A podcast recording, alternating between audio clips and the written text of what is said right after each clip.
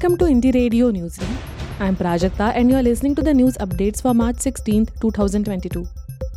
Here are the international news updates for today. Analysts say US military complex to benefit from Russia-Ukraine conflict.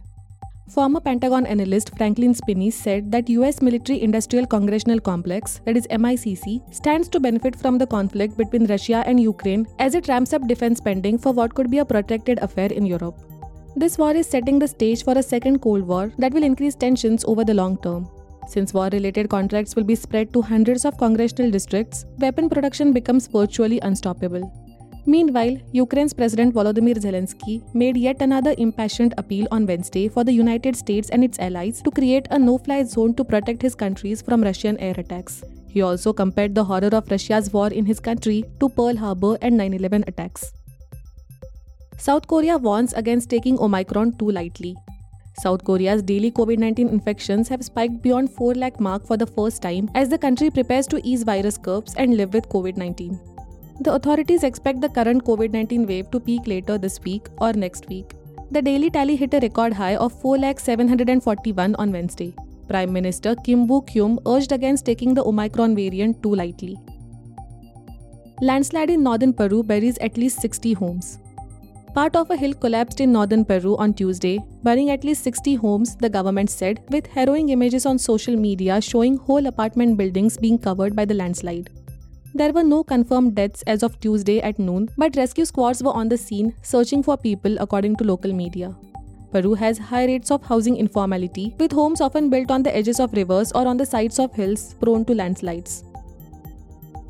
Somalia extends poll deadline to end of March. Somalia has again pushed back the deadline for completing parliamentary elections, which are already more than a year overdue because of political disputes. The remaining 50 seats in the country's lower house must now be filled by the end of this month. Somalia has not held a one-person, one-vote election for more than 50 years.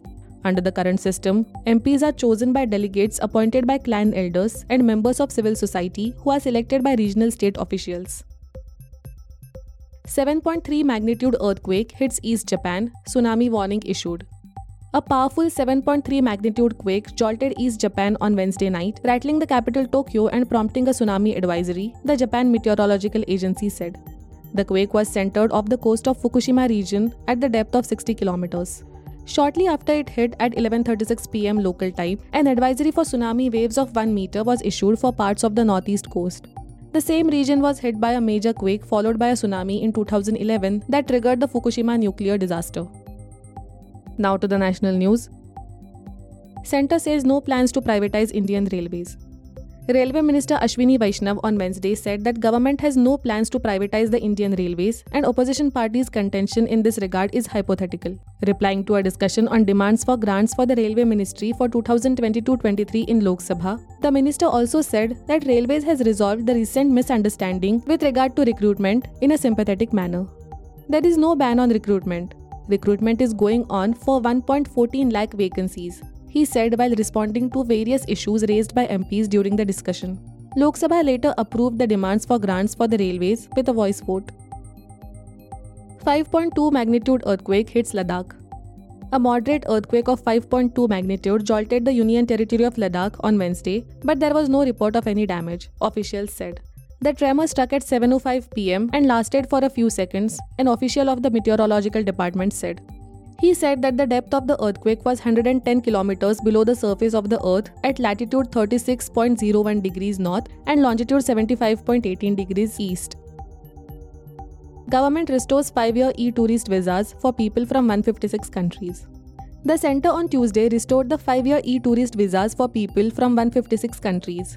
The move is aimed at boosting tourism, which has suffered the most during the pandemic. Not only would foreigners be allowed to apply for fresh e-tourist visas, but existing 5-year visas will also be honoured now. 5-year visas allow foreigners multiple entries to India over the period. Shashi Tharoor joins Congress rebels meet over election defeats. After the Congress's defeat in 5 states, the G23 group or group of dissident leaders in the party met at Ghulam Nabi Azad's home in Delhi this evening amid calls by a section of the party for complete overhaul and a non-Gandhi at the helm.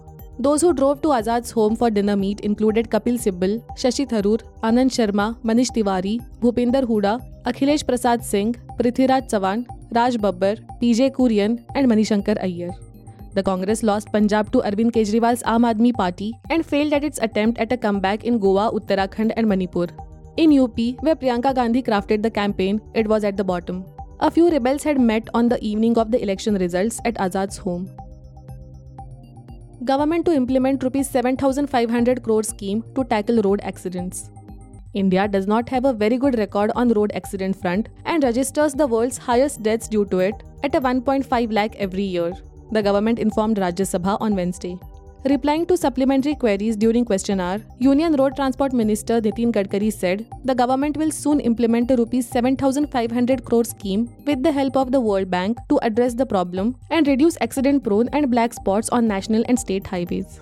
He sought the support of people in reducing accidents and saving precious lives. Thank you for listening to Indie Radio Newsreel. For more news, audiobooks and podcasts, stay tuned to Indie Radio or log on to www.indiejournal.in. Do consider subscribing to listen to our premium shows.